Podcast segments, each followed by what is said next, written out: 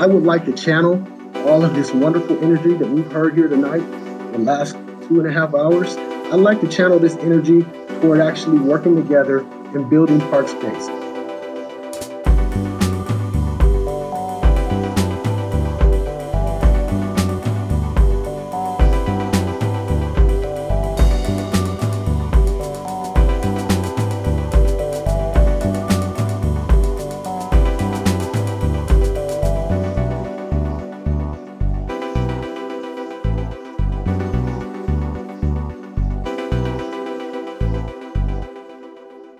And welcome to the show, folks. You're listening to KLBP Long Beach Public Radio. My name is Kevin Flores, editor at Forthe.org, and this is City Council Meeting Notes, bringing you a recap of what went down at the Long Beach City Council meeting each week. We'll talk about the decisions, the stakes, and the occasional drama. That was 8th District Council member Al Austin you heard at the top of the show, prior to the council voting to greenlight a controversial development in the Wrigley Heights area on the banks of the LA River. Later in the show, we'll have on Carlos Ovalle, co founder and board member of the River Park Coalition, a group that formed to oppose the project and instead demanded that a park be built at the site. Before that, let's do a quick recap. The council this week voted 7 to 1 to ratify a decision made by the Planning Commission in December to approve an RV parking lot and self storage facility on a roughly 14 acre patch at 3701 Pacific Place. The developer Insight Property Group is also planning to build a 6,200 square foot office building at the site that will serve as the company's new headquarters. Now, the project's RV lot will have 578 parking stalls and will be used for storage purposes only, meaning no one will be living on the premises. For months, the River Park Coalition and other community and environmental groups have demanded that the land be turned into green space instead, especially because it's located in a, in a region of the city that has less park space than other areas. The neighborhoods adjacent to the 710 freeway are sometimes referred to as the diesel death zone due to the high amount of pollution from trucks, port activity, and nearby oil refineries. There's a higher rate of pollution related health problems there, like asthma and activists say that more park space would help improve the air quality. Here's Laurie Angel of the River Park Coalition, one of the appellants who spoke at the council meeting against the development. This body has recognized the need for open space on the west side time and again. We are at a point where every single parcel along the river is needed for open space. We need to protect and enhance the watershed. We need to improve our environmental situation and sustainability not continue to detract and diminish it. You are fully aware that the worst land uses continue to be piled up on the west side. The actions you take in your land use decisions either attest to your commitment to the community or they show a reckless disregard for all the critical issues that continue to lead to extensive health issues and diminished life expectancy. Open space will help. Despite the arguments from activists, the city said that the Pacific Place property is not a good location for a park. In a report issued last week, the city stated that the property was once used as an oil brine water treatment facility, leaving the soil contaminated with lead and arsenic. Other issues, according to the city, include poor pedestrian access and the private ownership of the property. The city estimated that turning the Pacific Place site into a park would carry a $27.7 million price tag, including cleanup and acquisition costs. 8th District Councilmember Al Austin, who presides over the area, agreed with the city's assessment and said the dirt lot has been the subject of numerous nuisance complaints. I want to be clear that this particular site has been industrial use for the past 100 years, right? And for the past 14 years, ever since the driving range closed, it has been a blighted and vacant site. Uh, my office has received countless complaints about nuisances and blight uh, and uh, from this site since it's been vacant. Uh, these include dirt bike and off-road vehicles on the weekends, uh, kicking up dust, this very contaminated dust that we now know about, as well as noise contamination. And there's also been complaints about uh, encampments and brush fires in this, this area, which has been a, a drain on our public uh, safety services. As possible alternatives, Austin pointed to various other pieces of land the city has identified that could potentially become parks, including an 11 acre property owned by the county near the Pacific Place site. Here's City Manager Tom Modica with more. Uh, this is uh, the county property. So um, within two months, it was identified. Uh, once we really saw this site as an opportunity site, uh, uh, we contacted the county. Uh, Councilmember Austin, you know, helped with that. A number of people helped with that. and Janice Hahn um, actually asked the county public works director to kind of stop any other types of planning on that project. Um, they were really looking at making that a maintenance yard and a laydown yard. so basically having trucks and, and pipes and equipment. Uh, and so they have uh, officially put that on hold at the city's request uh, and at the um, uh, supervisor's request as well. And we are um, starting some discussions. So uh, park pro- uh, projects do take some time. This would be one that we'd have to go find funding for and, and do some initial planning and designing work and all the appropriate outreach. but we are um, seeing that as a, a very good possibility. I'm very glad that the county has made it available, at least stopped what they were doing, so we can really get into the next steps on this project. Representatives for Insight Property Group said that they'll be taking on the costs of mitigating the contamination at the Pacific Place site. And to ensure the safety of the surrounding community during and after construction, the company said that they plan to implement several strategies, including air quality monitoring and installing a concrete cap to contain the toxic soil. So, uh, in our experience, we've, as, as, Paul said, we've got 40 current projects uh, and done a, over 100 similar projects in the last decade.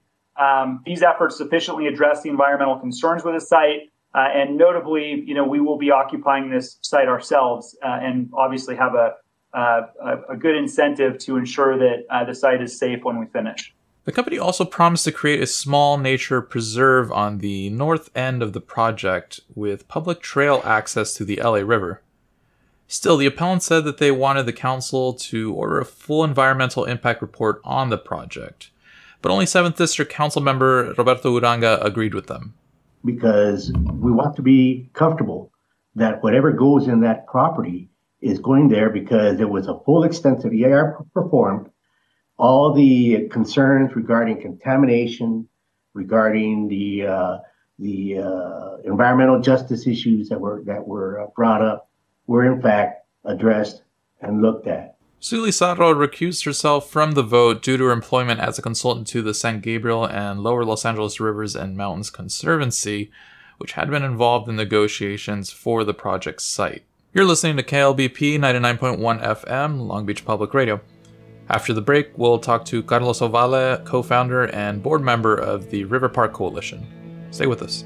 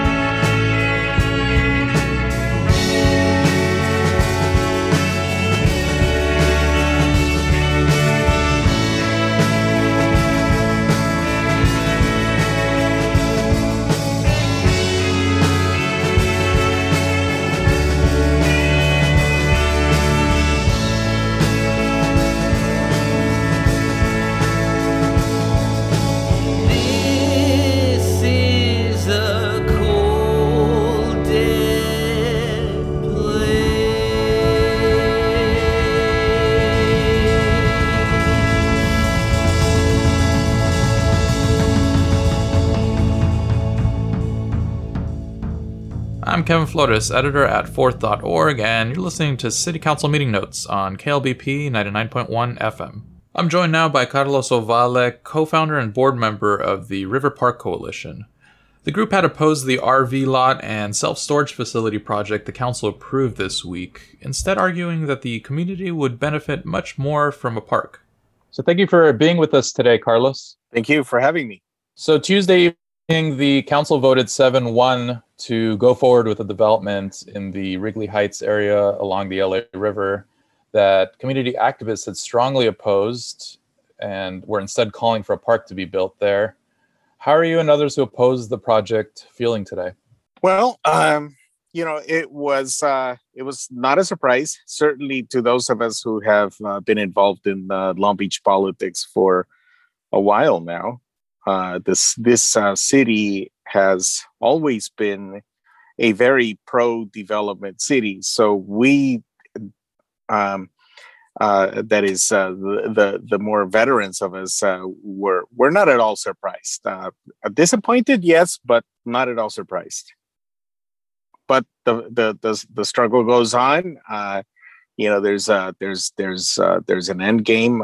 you know, we we're we're reminded of uh, John Paul Jones' uh, uh, famous quote: that "We have not yet begun to fight." and the River Park Coalition has that this development is part of a bigger issue involving park equity in the city. Yes. Can you elaborate a little bit on that and, and tell us where these inequities lie? So this started a while back when uh, some of us were looking at uh, at issues of uh, of uh, equity, uh, structural racism, environmental racism uh, in the city, and uh, we had been looking at different statistics. In particular, we were amazed to find validation in in in our thoughts about park parks inequity by when we looked at a document produced by the Department of Parks, Recreation, and Marine that indicated that that that the north and west sectors of Long Beach only had one park acre per thousand people. Uh, the south uh, sector had 2.7 park acres per thousand, whereas the east, uh, which is essentially the entire eastern half of Long Beach, east of the Long Beach airport, had uh, nearly 17. And um, uh, uh, we we felt that uh, that that was environmental racism, not in the sense of parks as a place to go and and have picnics and have some recreation, but in the in the sense that that that trees are the lungs of the city, and uh, we needed that in we need that in the present tense in uh, Western Long Beach because we have uh, along the the uh, 710 freeway uh, one of the most polluted areas in the entire nation, and um, uh, whereas Eastern Long Beach is is not in the same boat as as we are. And so the city released a report last week identifying an 11 acre parcel north of the 405 freeway along the LA River that it says could be turned into a park. Now, this property is near the site of the controversial Pacific Park development in question. Do you believe this 11 acre parcel is a good alternative? Uh, we don't see it as an alternative. Uh, we always thought of that parcel of county land as an integral part of the the park that we have been envisioning uh, for decades, and by we I mean the city. Uh, the city uh, voted uh, and on and unanimously approved the Riverlink project that includes not just those 11 acres, but uh, everything that used to be uh, the former oil operators' land, the highly contaminated parcels that stretch between this sort of big triangle formed by the Blue Line train tracks, the uh, LA River, Wardlow Road uh, on on the south, and uh, and this uh, this area is bisected by the 405 freeway. The part that where you know that uh, that council voted uh, to to allow this RV parking lot is the northern sector, north of the 405. But we're fighting for the entire area. So we we have always considered this big area, which was outlined clearly in the Riverlink project and in other projects uh, uh, over the decades uh, as as part of this uh, big 70 acre park.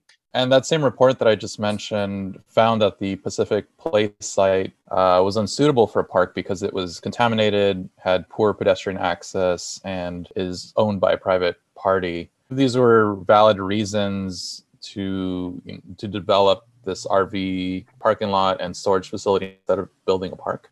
Well, so that's that's really a multi-part uh, uh, question. Let me address first uh, the issue of access. Um, they initially said that um, that this area is more suitable for for something related to vehicular because it is uh, accessed uh, by only one point, meaning uh, the dead end of Pacific Place. But they neglected to mention that this area is uh, accessed easily from the north along uh, walking, uh, bicycle trail, and uh, and horse trail uh, access that that basically comes, you know, the that whole line along the LA River by the same token, it's easily accessed from the south. I use that area frequently. I, I hike from my home in Wrigley uh, to uh, the Dominguez Gap wetlands uh, and uh, bypassing, uh, you know, going uh, basically next to this to this area that we're talking about. So, so it's, it's access. It has easy access by pedestrian use, by bicycle use, by uh, people who ride uh, still ride their horses, and uh, and uh, through this um, this uh, uh, bike and pedestrian path, it is also accessed from. The, the, Upper West Side area of Long Beach along Wardlow Road. And we always envisioned a series of connections that have been outlined as part of the Riverlink plan and other plans that deal with uh, with uh, the, uh, the, parks along the river. Uh, so that's access. Uh, in terms of the environmental aspect, uh, there are numerous examples of parks that have been built atop of contaminated land. I uh, just here in Long Beach, uh, we have Davenport Park, which is also in the eighth district where this park is, uh, th- this uh, subject area is located.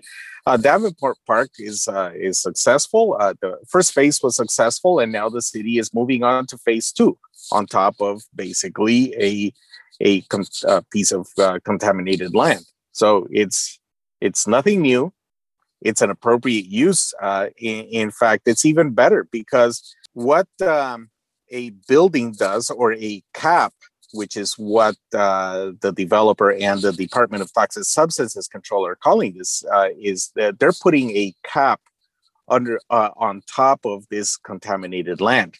They call that cleanup. It's not cleanup. It's like sweeping the dirt under the, the rug, quite literally. Um, uh, a, a, a park basically returns this area that has been violated by uh, a uh, hundred years of of uh, oil extraction and uh, turns it back into its uh, natural state. And the other thing that the that the uh, city cited um, was the private ownership issue. Was there a way that you thought maybe the city could get around that? Yes, there is this issue of uh, uh, private property. We've never denied that. Uh, we recognize that uh, extreme solutions like eminent domain are are not likely and not desirable. We we um, uh, however, we recognize that this land has uh, traded hands often in in recent years, even after the uh, the, the the city uh, created the Riverlink plan.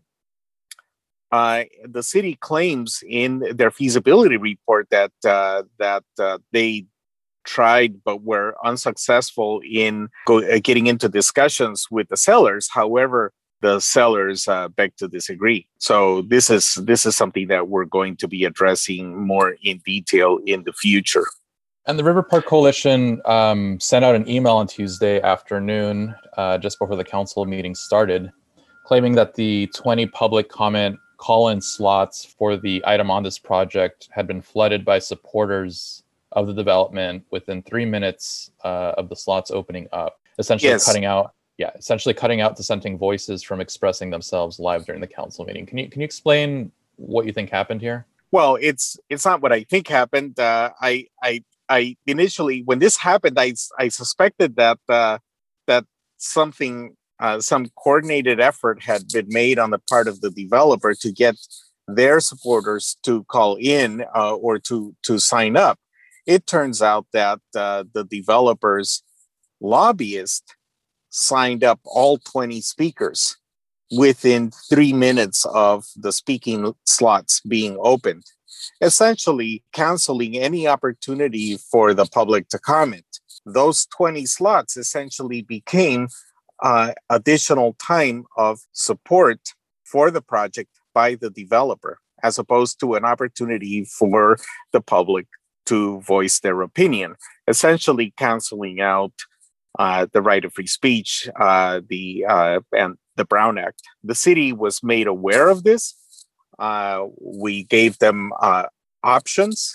We notified the city attorney, the council members, the mayor, the city manager, and uh, and they just let it go as if um, nothing had happened. And to remind listeners, the 20% cap on telephonic public comments was put in place by the city clerk back in June, uh, Yes. three months three months after shuttering the council chambers due to the pandemic. Carlos, the city has said that it's working on reopening the council chambers, but in the meantime, do you think this 20% cap on live public comments is fair? And, and what do you think the city should do? No, it's uh, uh, the the city clerk's office claims that they did this in response to the governor's uh, uh, emergency measures uh, due to COVID, but it just makes no sense uh, whatsoever. Uh, as as far as I know, COVID isn't transmitted via the internet, and so there's there's no reason to put a cap. There's absolutely no reason uh, other than to silence uh, the public. And this is a this is a long trajectory. We used to have five minutes at the podium that got cut to three minutes that got cut to 90 seconds. And and as i've said often for really important things like charter amendments which is essentially a constitutional amendment for the city's uh, the city's constitution uh, we've been given 36 seconds so uh, and now there's a cap. Uh, when we argued against Measure BBB, the term limit extension, we fi- we filled uh, the council chambers, and uh, we had um, I don't know maybe 60, 70 speakers, and uh, with the exception of a couple of speakers uh, uh, to speak, expect that if the council chambers had been open or if the phone lines had been open for us to exercise uh, our right to to voice an opinion uh, we would have seen something like this happen. But you know like i said nobody that uh, that was uh, that that uh, opposed uh, building a parking lot was able to to speak.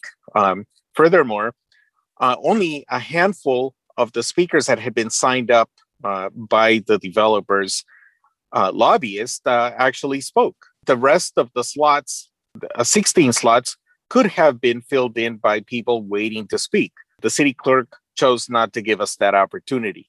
And so I know you mentioned at the top of the interview that the River Park Coalition is going to continue uh, fighting for park equity. Yes. Um, are there any specifics you can give us on how people can get involved and and what's next? Yeah. Um, we have a, uh, a, a website, riverparkcoalition.org.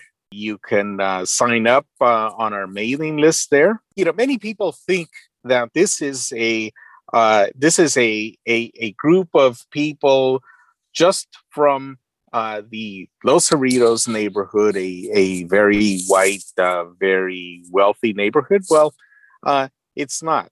The two uh, people that founded this are uh, myself and my brother Juan, uh, who is currently the the, the, the the president of our board. we're certainly not white.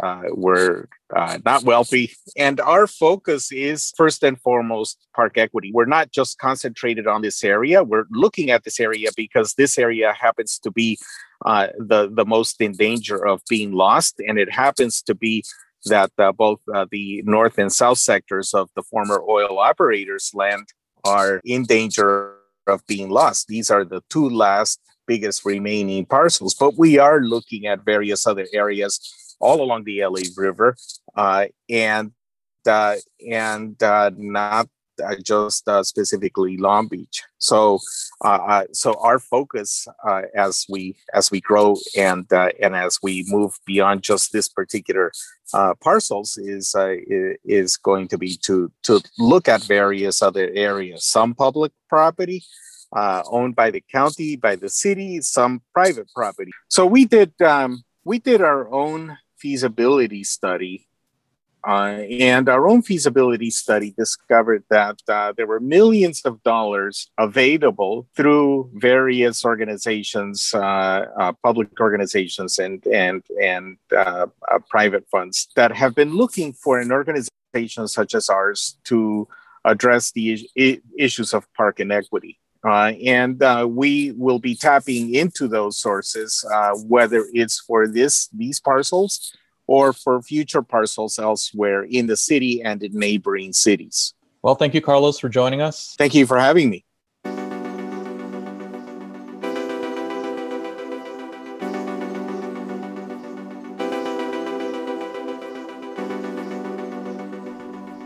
And that's all I got for you this week, folks. Thank you for tuning in. Remember, the City Council meets at 5 p.m. on the first three Tuesdays of the month, and you can also follow along with our live coverage of each meeting on Twitter at LBC Meeting Notes. You can catch this program every Thursday and Sunday at 11 a.m. on KLBP 99.1 FM. You can also listen on demand on Spotify and Apple Podcasts. Special thanks to our editor, Gabe Ferrales. Theme music by my colleague Esther Kang. My name is Kevin Flores, editor at Forthe.org. Take care.